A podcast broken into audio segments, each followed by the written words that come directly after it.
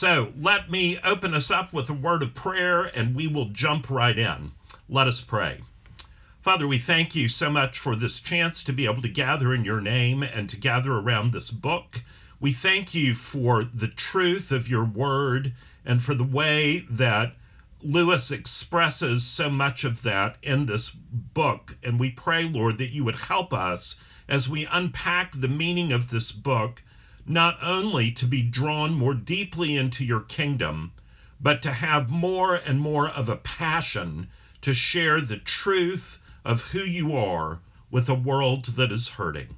Lord, we pray for your grace and your presence with us this night, and we pray all of these things in Jesus' name. Amen. So, I am very excited to uh, be with you tonight and to be uh, moving on into the next part of uh, this book, uh, which is so full of so many good things. And as we do that, I would like for us to begin with our scripture verse from 2 Peter, uh, as we always do. And I would encourage you to say this aloud with me. May grace and peace be multiplied to you in the knowledge of God and of Jesus our Lord. His divine power has granted to us all things that pertain to life and godliness through the knowledge of him who called us to his own glory and excellence, by which he has granted to us his precious and very great promises, so that through them you may become partakers of the divine nature, having escaped from the corruption that is in the world because of sinful desire. And as I say every week, I'm always tempted to preach a sermon right now. Um, I'm not going to do it. One of these days, I might surprise you and just not be able to restrain myself. But I just want to point out that phrase toward the end where he says that you may become partakers of the divine nature.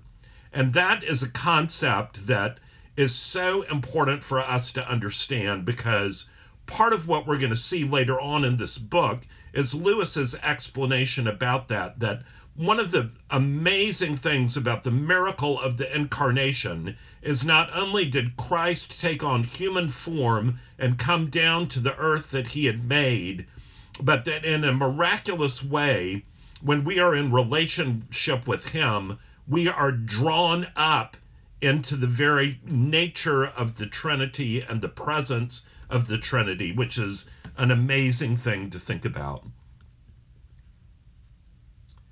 So, moving on, I want to uh, say a word of welcome to anyone who is new.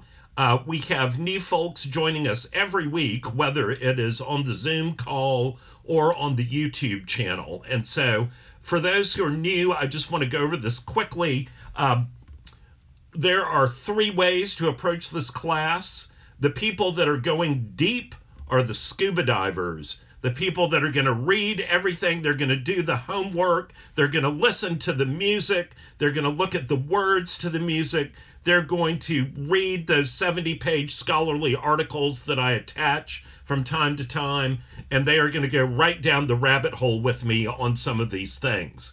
And I love having the scuba divers, but I'm also happy to have the snorkelers. If you're a snorkeler, that means you're here, you come every week, and you dive deep, but only on the things that interest you. So there might be a lot of things that you just stay on the surface, and that is just perfectly fine. Or you may be that great group of folks who are on the beach. And the people who are on the beach, you're just here. You're lucky that you managed to get dialed in on the Zoom. You may be eating dinner. You might be listening to another podcast on your earphone, but you are here in one way or another. And I'm delighted to have you on whatever terms work for you. Uh, I do want to remind people who are new to please send me an email at St. Philip's in Charleston. If you Google St. Philip's Church Charleston, it'll come up, and I can get you added to our email list, which is an important part of this class uh, because there are a lot of materials that come out with that each week. Uh, again, just recommendations on reading this book. Read it out loud. It's too much uh, to try to read a lot of it at one time because it's so deep and because of the fact that it was written originally to be a broadcast talk, uh, there's a lot to chew on on each chapter. So, one chapter at a time, reading out loud is a big help in how to read. And then the C.S. Lewis Doodle on YouTube. Uh, if you get even more confused after listening to me, uh, the C.S. Lewis Doodle may be able to help you straighten things out a little bit. So, I commend all of those things to you. And let me see if I can get us back on track here. Um, tonight's music is something that's a little bit different. So uh, we'll see whether anyone recognizes this. If you do recognize it, um, you can send a little chat and uh, we'll see if you're right. So let me try to get this going here.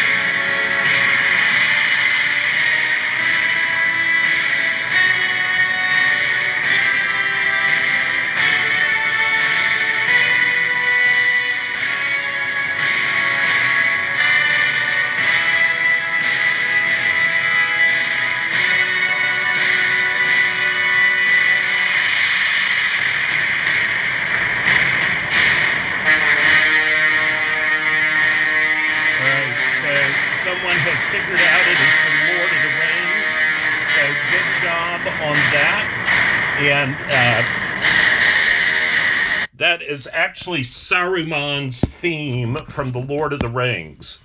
And you may think, what in the world does that have to do with anything? Well, if you manage to stay awake till the end of class, uh, you will find out what it has to do with something, because it actually has a lot to do with what we're talking about tonight. So, just a quick review of our context. We're in England in World War II. The BBC is broadcasting these talks. Uh, their headquarters is being targeted by the Luftwaffe with bombs. Lewis is going in under those circumstances to broadcast live, um, risking his life to do it. Uh, we talked about Jimmy Welch, the director of religious broadcasting, that made sure Lewis would do these talks. We talked about Lewis's ministry to the pilots in the RAF and how they helped him learn to talk with common uh, everyday folks, not just Oxford professors. And then we talked about the two great prefaces to this book. In the first book, uh, just as a quick review, Lewis does not start this book talking about Christianity, even though the title is Mere Christianity. He said that it was important to start before that uh, to try to help people think about those big questions. Where did the cosmos come from? Who are we? how did all of this come to be? And so, in that first book, he talks about right and wrong as a clue to the meaning of the universe, and he talks about the law of human nature that sense that there's something we ought to do and we don't always do it. And he talks about the fact this is not just a convention, that it's a truth that runs through the human race across time and across culture. And we agree um, with Lewis's view that one set of moral ideas can be better than another, that the morality of the Allies in World War II was better than that of the Nazis, especially important for us to remember today on Holocaust Remembrance Day. But what Lewis said is that you can't just say one morality is superior to another without having a reference point. And he says that reference point, the standard that measures, is something different from either one of them. And that's a hard thing to explain where that came from. And he said in chapter 3 that one of the odd things is that when you talk about the law of gravity, it describes what stones always do if you drop them, or for that matter, what happens to you if you jump off a diving board. You don't fly up to a cloud, you drop hopefully down into the water. And the reason for that is gravity is a law that is inexorable. It always happens the same way. But the law of human nature is not like that. We know what we ought to do, and we don't do it. And as Lewis says, If we get caught not doing it, we come up with a list of excuses as long as your arm about why we were justified in not doing it. So Lewis says in chapter 4 there must be something behind the law that is telling us what this law of human nature is, and that we see that inside ourselves. And then in the last chapter of that first book, he says, It is after you have realized that there is a real moral law and a power behind that law, and that you've broken that law and put yourself wrong with that power. It is after all this, and not a moment sooner, that Christianity begins to talk. In religion, as in war and everything else, comfort is the one thing you cannot get by looking for it. If you look for truth, you may find comfort in the end. If you look for comfort, you will not get either comfort or truth, only soft soap and wishful thinking to begin with, and in the end, despair. And if there were ever a quotation that was apt for our era right now, that is it. So many people are looking for comfort. And as the old song says, they're looking for love in all the wrong places, looking for love in all the wrong faces. And as they look and look and they don't find, they become beset with despair, which is why this gospel message that we have is such a treasure.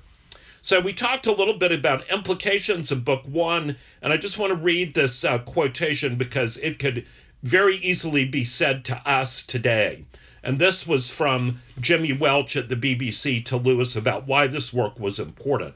In a time of uncertainty and questioning, it's the responsibility of the church to declare the truth about God and his relation to men.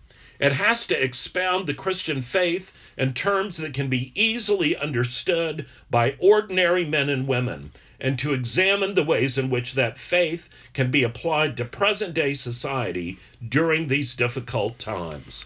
And I say amen or amen or however you like to that. That is what we need to be about as the church today. And we talked a little bit about Tim Keller's great little book, The Freedom of Self Forgetfulness, which I'd encourage you to buy if you don't have it. Uh, it's very inexpensive, it's short. Um, that is something you can read in one sitting. But it's basically about how we have got this wrong idea about self esteem. And we are all worried about people with low self esteem um, and we find that we have a lot of people who are also narcissists as a result of that. And Keller breaks down the scriptures to make a very compelling case that what we need is gospel humility. That we who are Christians need to have gospel humility. We don't need to be prideful, looking down at people that disagree with us or saying they're evil or the Antichrist, but that we need to be embracing gospel humility praying for those who differ from us, and seeking every opportunity to share the truth of the gospel with them. And we've talked about how uh, we are often inoculated against the claims of the gospel. And if you were at St. Philip's this week, this was a wonderful God incident. The sermon this past week was on this exact theme. And I would love to say Jeff and I planned that, but we didn't. God just did that. Uh, but I would commend you to listen to that sermon. I'll send the link in the email. Uh, but the idea is that a vaccine works by giving you just a little bit of a disease so that you're inoculated against it. And the idea is that we and our culture have been inoculated against Christianity because people have a little bit of it or know a little bit about it and they think they know everything about it and they've rejected it. And we who are Christians often have a little bit of it, and we're not really living it out to the fullest. We also talked about that uh, in a world like the one we live in and the one where Lewis lived, the power of story, the power of beauty, the power of transcendence, these are ways to get around the uh, closed mindedness that you often find against Christianity. And we'll talk a little bit more about that later tonight. Um, and the background for book two, which we've just started last week, uh, remember the first series, Right and Wrong is a Clue to the Meaning of the Universe, concluded in November 1941. And that was part of the darkest part of World War II. The Blitz had been happening. Europe had fallen like dominoes. The United States had refused to enter the war. Britain felt like it was all alone. German troops were massing on the other side of the English Channel. And then Pearl Harbor happened. Uh, and the one good thing about Pearl Harbor from the British perspective is that made the Americans join the war.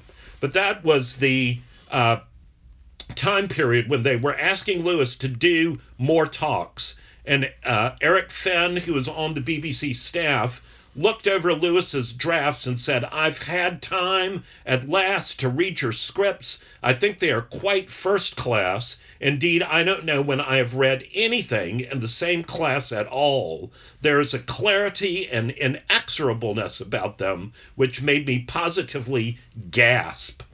Well, for an English man to say something that loaded with enthusiasm is very unusual. So we talked about book two, uh, the outline last week, um, and we started with the rival conceptions of God. Uh, Lewis saying one thing about Christianity is that you don't have to believe that every single thing and every other religion is wrong. You can believe that there are echoes and shadows of the truth, but only in Christianity does it reach its fullness. And of course, where religions disagree, Christianity is the one that is correct and should be followed. Uh, he also talked about the difference between religious and atheistic views, pantheism versus the Christian view of God. And this is something that we're seeing so much right now. You might remember part of pantheism is this idea is that there's no such thing as good and evil. Remember all those times that we've talked about uh, the idea of sin being outmoded, and that a lot of people, even in the church, say sin is an outmoded construct because there's no such thing as evil and good. It's just a matter of your perspective and what you want to do sincerely. Well, that's pantheism, folks. That's the idea that it doesn't matter um, what it is. It could be good or bad depending on how you look at it.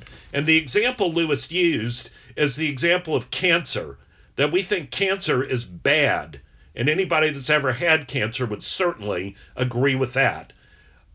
But the flip side of that is you look at cancer and we think that the surgeon is good because the surgeon is the one that comes in and removes the cancer.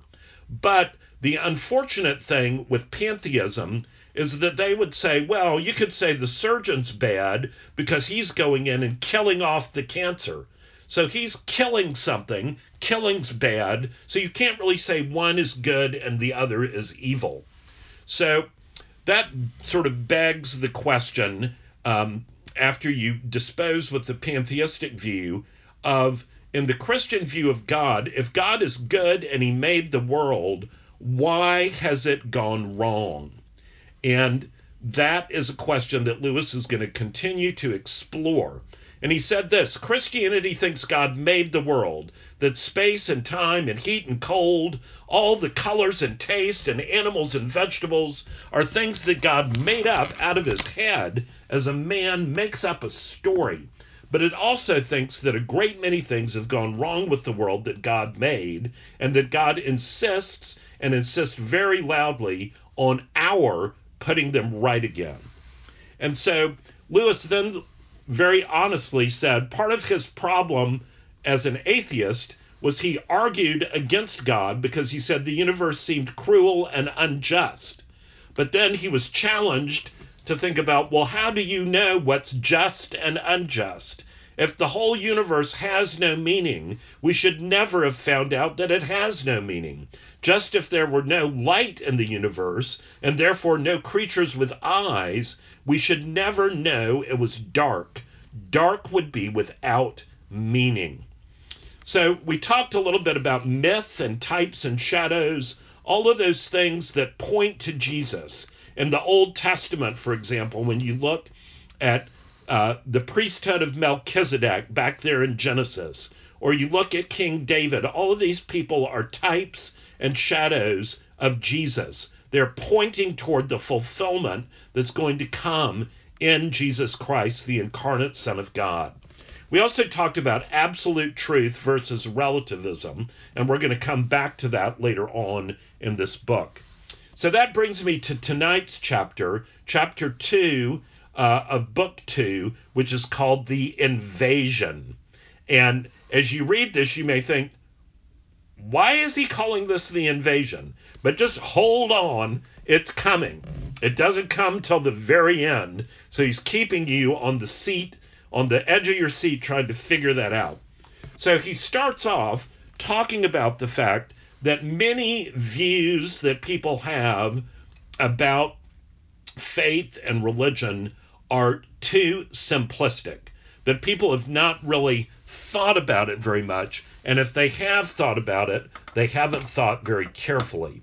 And Lewis says that he believes now, from the perspective of having been an atheist um, about 10 years before he wrote this, that atheism is too simple because it discounts too much evidence. And he doesn't go into what that evidence is here, but some of the things he talks about in some of his other works are things like this law of human nature. Um, he also talks about the idea of profligate beauty. And one of the examples he uses of that is sunset. And if you've been watching sunsets, if you live anywhere around the water in Charleston, the sunsets this winter have been absolutely spectacularly beautiful. But Lewis says there is absolutely no evolutionary reason no reason proceeding from a materialist, atheistic point of view that can account for profligate beauty. There's no reason for it. There's no reason that it should be ordered and beautiful. There's none of that. And so it makes it begs the question, why is it like that? Why doesn't it just become dark or why is sunset not ugly instead of beautiful? Um, that's a whole nother course on the evidence against atheism. So, moving right along, uh, he says the other view that is too simplistic is what he calls Christianity and water, like scotch and water. Um, that the idea is that this is a simple kind of feel good religion. This is sort of what was talked about in the sermon again this past Sunday of people that have a little bit of Christianity. They like to believe that God loves them, that He has saved them, but they don't want to obey Him, they don't want to repent, and they don't want to persevere when things get tough. So, this Christianity and water version says that there's a good God in heaven and everything is all right, but it leaves out the difficult and terrible doctrines about sin and hell and the devil and redemption. And Lewis says that is too simple. He says real things are not simple. They may look simple, but they are not.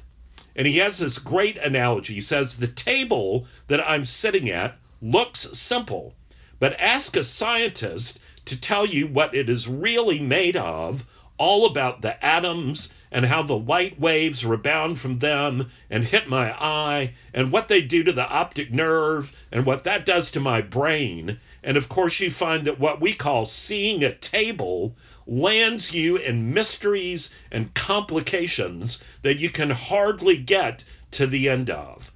And so, part of what Lewis is saying here is that there is a beautiful simplicity in creation, but the reason for that is because there is a brilliant designer behind it. Then he talks about destructive simplicity. And here he says people who consciously or unconsciously want to destroy Christianity put up a version of Christianity suitable for a child of six and make that the object of their attack.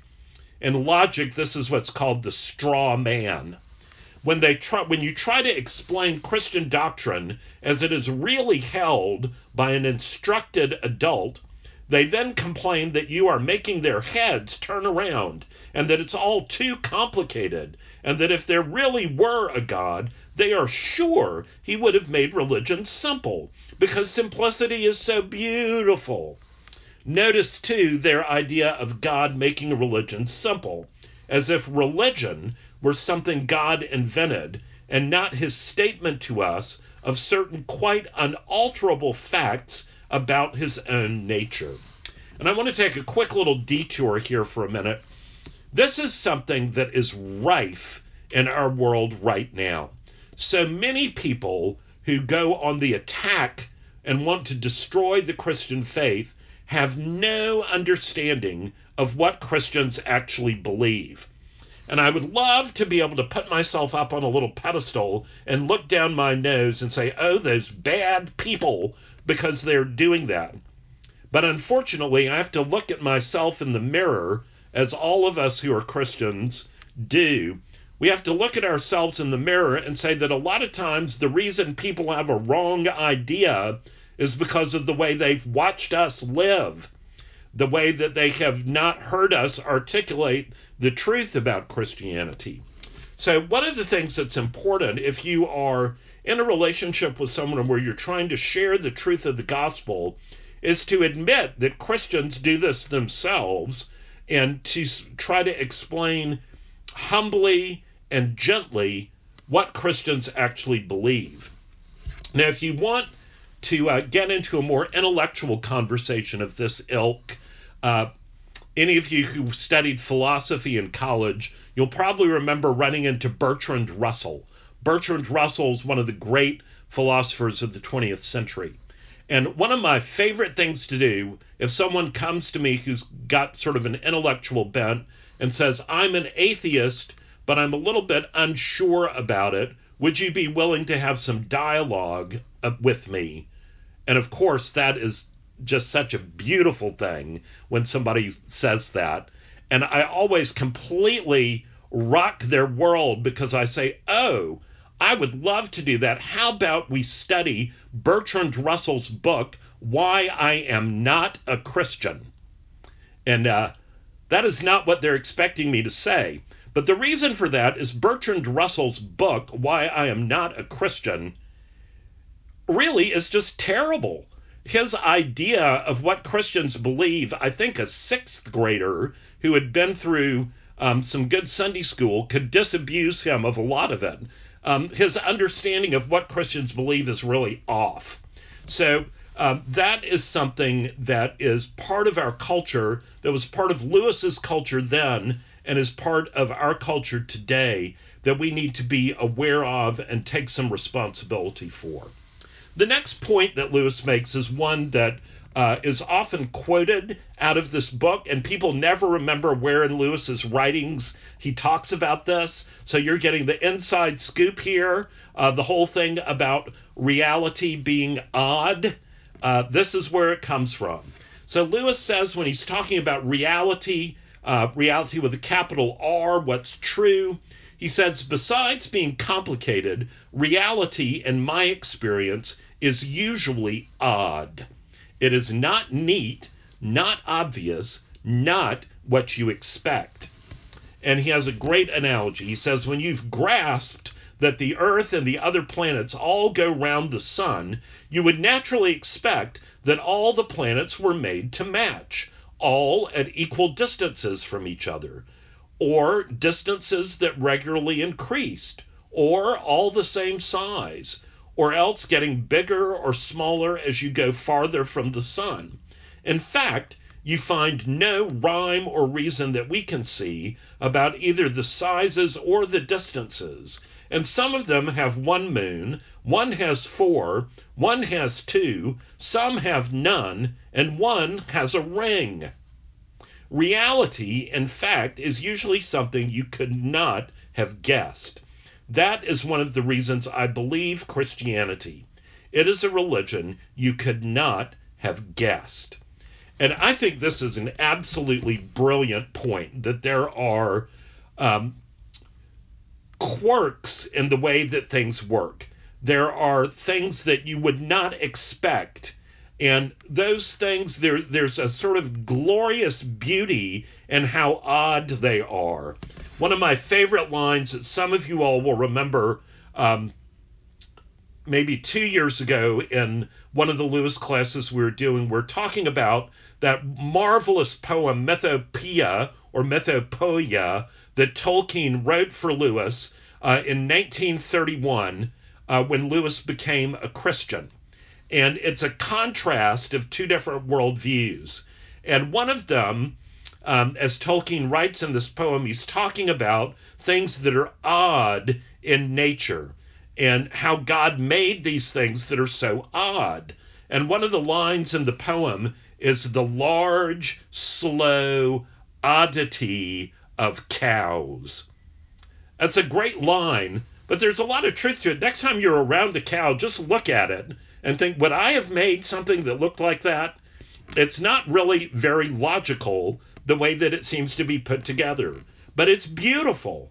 And that is the way God's reality is. And Lewis says this is a mark of the reality of Christianity. The idea that God would have sent his son into the world to be a vulnerable, helpless baby lying in a manger, um, as the poet says, uh, the eternal mystery lying on the bestial floor. Uh, that is not something you would have expected. You would have expected God to send his son in a blaze of glory coming down and saying, okay, you people, it's time to shape up or ship out. That's what we might have expected, but not that's not what we got. We got a baby in a manger with animals around. So I could go on and on about that, but we need to move on. So uh, that is one of the beautiful things about the Christian faith is the the oddity about it that has the ring of truth.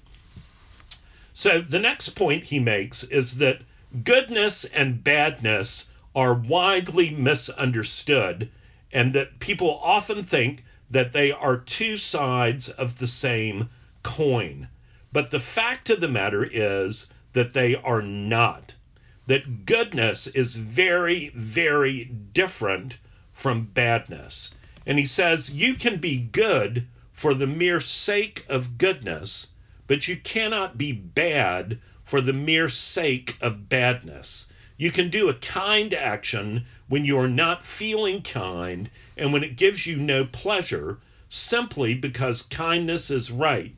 But no one ever did a cruel action simply because cruelty is wrong, only because cruelty was pleasant or useful to him. In other words, badness cannot succeed even in being bad in the same way in which goodness is good. Goodness is, so to speak, itself. Badness is only spoiled goodness, and there must be something good before it can be spoiled. Now, I realize this is a little abstract, but this is a point that's important to get your head around. And um, it reminds me of that old little poem, um, you know, just before Christmas, I'm as good as I can be. Uh, this whole idea that we we can make ourselves be good even when we're not feeling like it because we know that we ought to or that there's some reason that it would be good to do that. But we don't get pleasure out of trying to do those things that are good. Um, we we just know that we ought to, and we can make ourselves do it um, so as to not get in trouble, for example. And people do plenty of things that are cruel and bad, but they don't do it just because they think cruelty's wrong, and it would be great to do something that's cruel because it's wrong. Instead, they do it because it's pleasant. They like to see other people suffer or they might be able to get ahead of someone else by doing something cruel. So, what Lewis is saying here is that if you don't know what goodness is, you have no standard to say what's bad. That badness can't be defined without knowing what goodness actually is. And he goes on from this um, when he's talking about dualism. And dualism is the idea that there are two powers, the power of good and the power of evil, that are constantly fighting back and forth with each other. And he says that Christianity actually has a fair amount in common with dualism, but that one of the things that Christians know and proclaim is that God is far stronger than evil, that Jesus and Satan are not like two people uh, in the corners of a prize fight um, where the odds are equal that they're going to win. Jesus is infinitely superior and more powerful than Satan. Uh, but this idea of the battle between good and evil is something that is part of understanding Christianity. But the problem with dualism is it never gets beyond good and evil to actually think about whether there's a God. So Lewis says part of the problem with dualism is the idea of intelligence and will that has to be part of someone choosing to be bad. So, in order for something to be bad, it must exist. That seems fairly axiomatic. Uh, you can't be bad if you don't exist. So, we've got something that exists that's bad, and it has to have intelligence and will in order to do anything. But existence, intelligence, and will are in themselves good. They are things that are good that can be corrupted. So they must be coming from the good power. Even to be bad, he has to borrow or steal from his opponent. And as Lewis says, and, and do you now begin to see why Christianity has always said that the devil is a fallen angel? This is not a mere story for the children. It is a real recognition of the fact that evil is a parasite, not an original thing. The powers which enable evil to carry on are powers given it by goodness.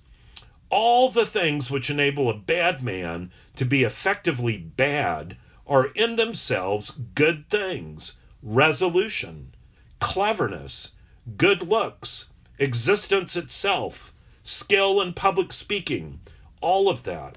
That is why dualism, in a strict sense, will not work. Now, those of you that have read the Screwtape letters or were part of that class will remember Screwtape uh, talking about how frustrated Satan and the powers of darkness are about the fact that they have never been able to create a single pleasure.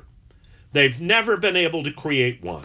And that God has littered the world with all of these pleasures that we can enjoy.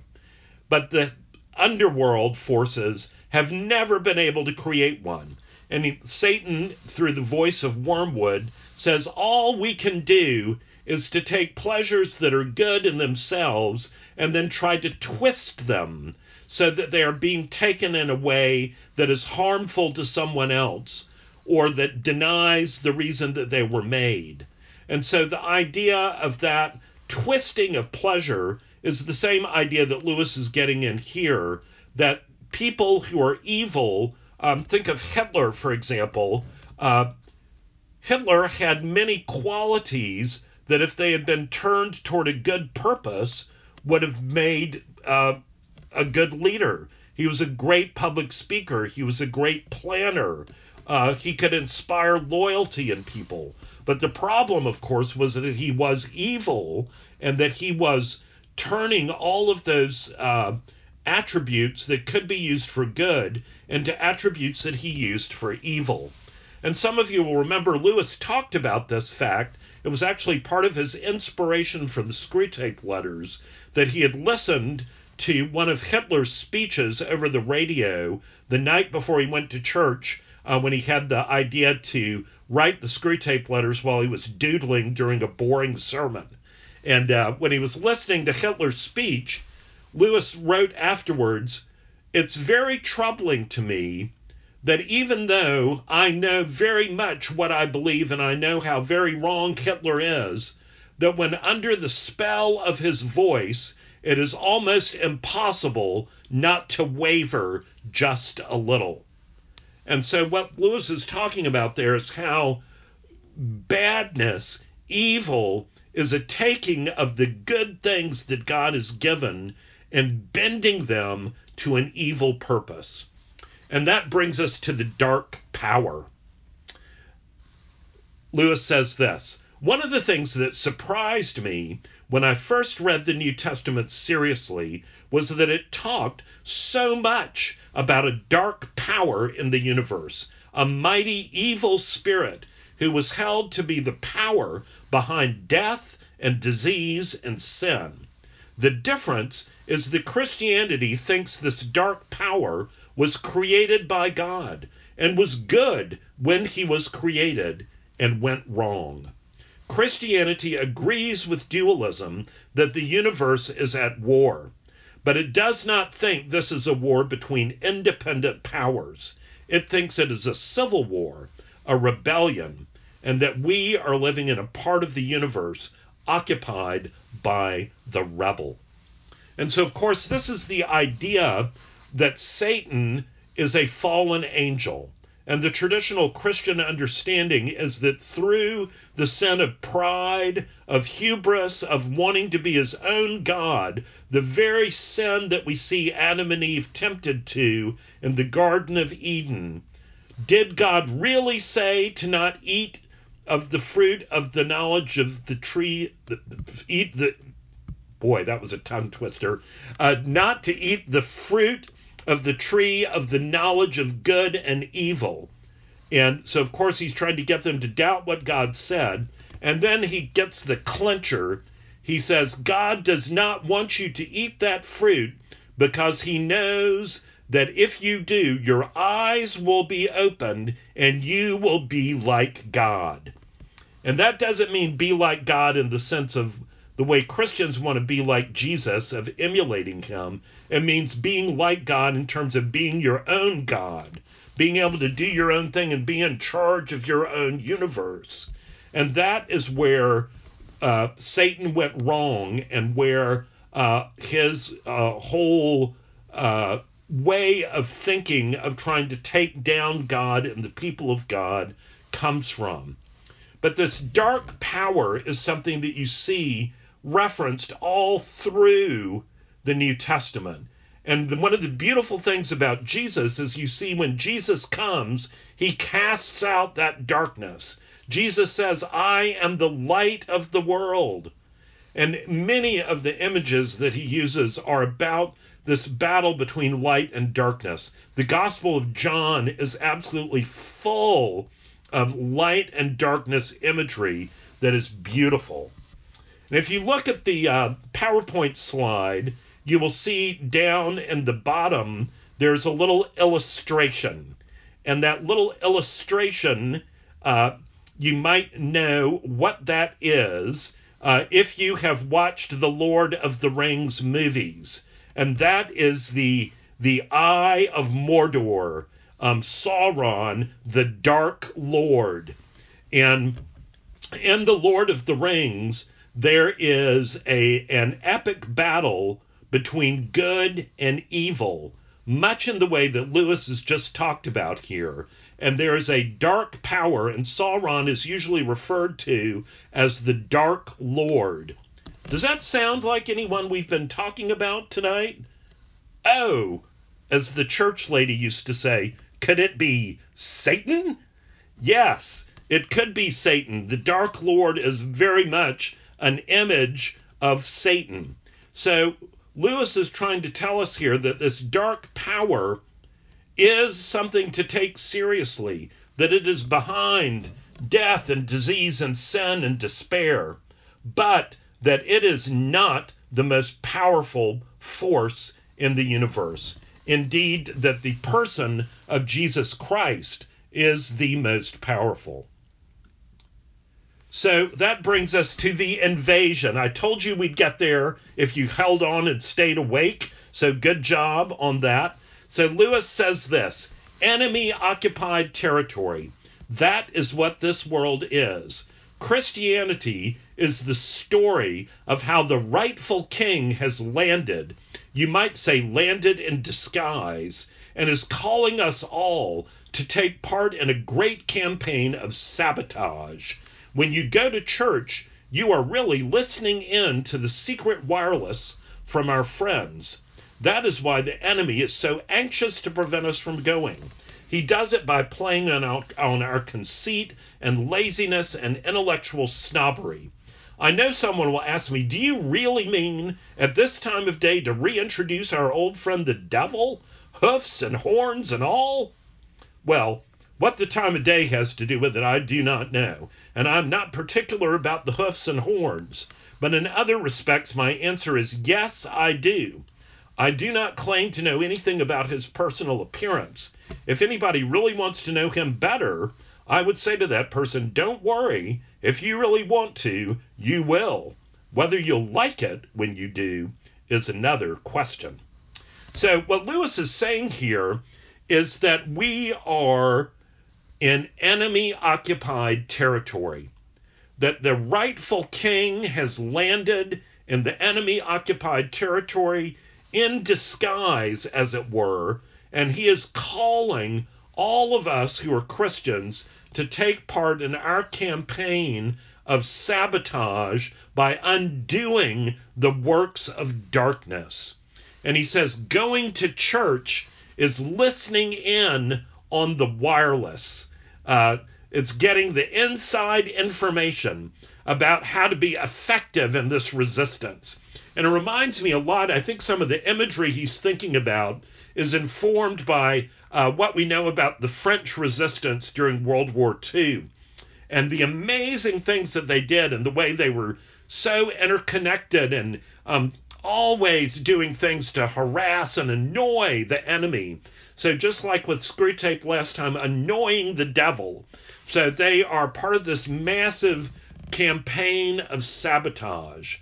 But Lewis says it is very important for us to understand we do have an enemy. We have an enemy that wants to take us out. And that the things that the enemy most wants us to not do are things that we are particularly prey to doing. So I'm going to come back to that in a minute. So there are a couple of implications out of this. Um, the first is this cultural movement that is really getting to the ascendancy right now that there's no such thing as evil, there's no such thing as right and wrong. This is pantheism in sheep's clothing. This has nothing to do with Christianity. Christianity has always condemned things that are evil.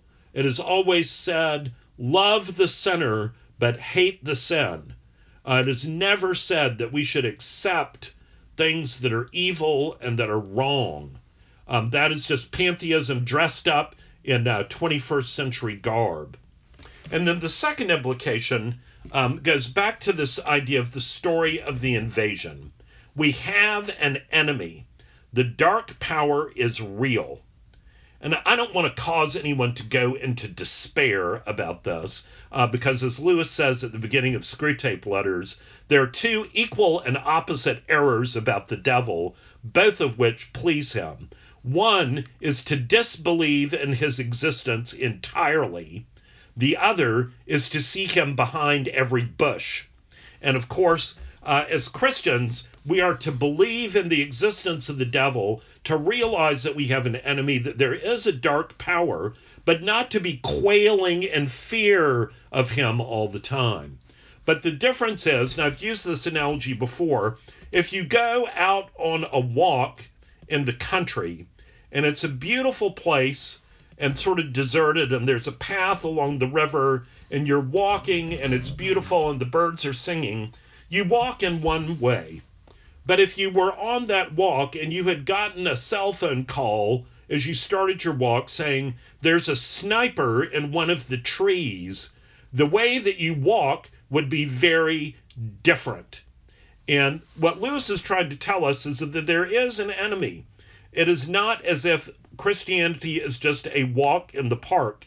And we need to be aware that the way the enemy works, and this is sort of the whole point of Screwtape letters, the way the enemy works is not what we think it is. We think the way that the enemy works is to tempt us into doing something that we think is spectacularly evil. Going to a strip club or a prostitute or taking all of our family money and gambling it away in Monte Carlo. That's the kind of thing we think Satan is interested in. But the actual fact of the matter is that what Satan wants to do is to separate us from God. What he wants to do is to stop us from doing those habits that annoy him, habits of things like going to church or being in scripture or being in real fellowship or appreciating truth, beauty, and goodness. And listen what Lewis says right here. He says, one of his chief aims is to stop us from going to church. Well, how many people have been stopped from going to church during the past year? Lots of us have. And you might say that the cosmic powers may be at work in some of that with this pandemic. But the idea is okay, he's tried to stop us from going to church. Are we going to let him do that? No. So that's why the, so many churches are live streaming and doing things like having this class on Zoom. We are the sabotage going against this enemy invasion that has occupied uh, the Christian world. So part of what is important is to get the devil's goat by doing the things that annoy him. And chief, the first thing Lewis says that really annoys him that's so important for us to do as Christians is to go to church. Go to church. And we've talked about this before, but there's a phenomenon in modern American Christianity, particularly among younger people, where you meet people and they will say, I believe in Jesus Christ. He is my Savior and my Lord. I have a quiet time every morning. I listen to Christian praise music. And you say, well, where do you go to church? Oh, well, I don't go to church. Um, it's just me and Jesus, and that's all I need. Well, I'm sorry to say, but that concept is unknown to the New Testament. Uh, it is unknown to the early church. And we need each other. We need to be in church where we are hearing uh, the Word of God expounded. So, and the second thing we need to do is be involved in the church not just go to it like the way we go to the grocery store once a week. We need to be involved in playing our part there. And then Lewis really gets us. He says Satan does these things. He gets us to not go to church and to not be involved by playing on our conceit and on our laziness and on our intellectual snobbery. Ouch. How often have we complained about a church service or complained about, oh, they made that prayer service for the nation at 8 o'clock in the morning? How could they ever expect anybody to get up and go to church at such an hour? Oh, my goodness. Um, yeah. So we do a lot of those kinds of things, myself included. But this is just a great reminder from Lewis that stopping us from going to church and being involved in church is one of the chief strategies to defuse uh, the power of the Christian church. And this reminds me also of in the story of the invasion uh, and the rightful king who's landed in disguise. If you've read The Lord of the Rings, that's what the whole book is about. Aragorn is the rightful king who is in disguise under an assumed name, and over the course of the three books, they defeat the Dark Lord, and the rightful king is installed on his throne, and peace and goodness and righteousness prevail in the kingdom. Does that sound familiar? It might sound sort of like the gospel. And the reason for that is that Tolkien was no fool and he was a deeply committed Christian. And so he put this gospel truth and narrative into an incredibly wonderful story.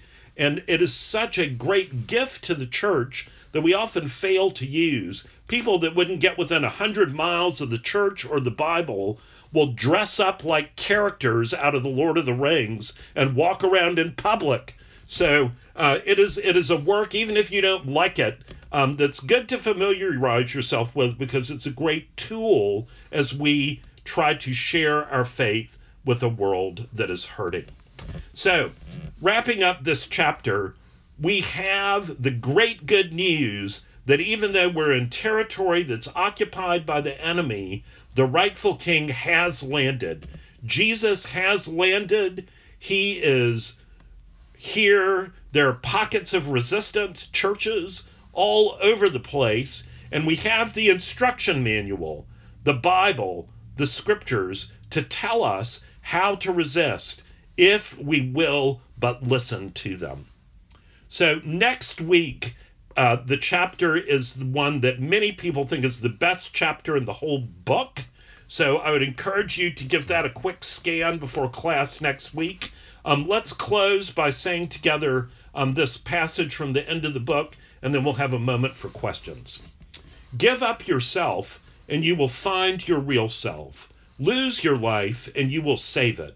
Submit to death, death of your ambitions and favorite wishes every day, and death of your whole body in the end, and submit with every fiber of your being, and you will find eternal life. Keep back nothing. Nothing that you have not given away will ever be really yours. Nothing in you that has not died will ever be raised from the dead. Look for yourself, and you will find in the long run only hatred, loneliness, despair, rage, ruin, and decay. But look for Christ, and you will find him, and with him everything else thrown in. Let us pray. Father, we thank you that although we live in enemy occupied territory and sometimes get very discouraged by that, we thank you that the rightful king has landed, that Jesus, the light of the world, is shining in the darkness the darkness has not understood it, but the light shines in the darkness, and the darkness has not put it out. Lord, we pray that you would help us to be your church, to be the people who are holding out the word of life, who are not buying into the lies of the enemy, who are not being deceived, but who are standing for the truth, Lord, who are experiencing your love and grace and mercy in our lives. Lord, we are broken sinners. We are beggars at the foot of the cross, showing other beggars where to find bread. And Lord, we pray that you would give us a heart of compassion for those who do not yet know you. Lord, we thank you for this time and for this book. And we pray all of these things in Jesus' name. Amen.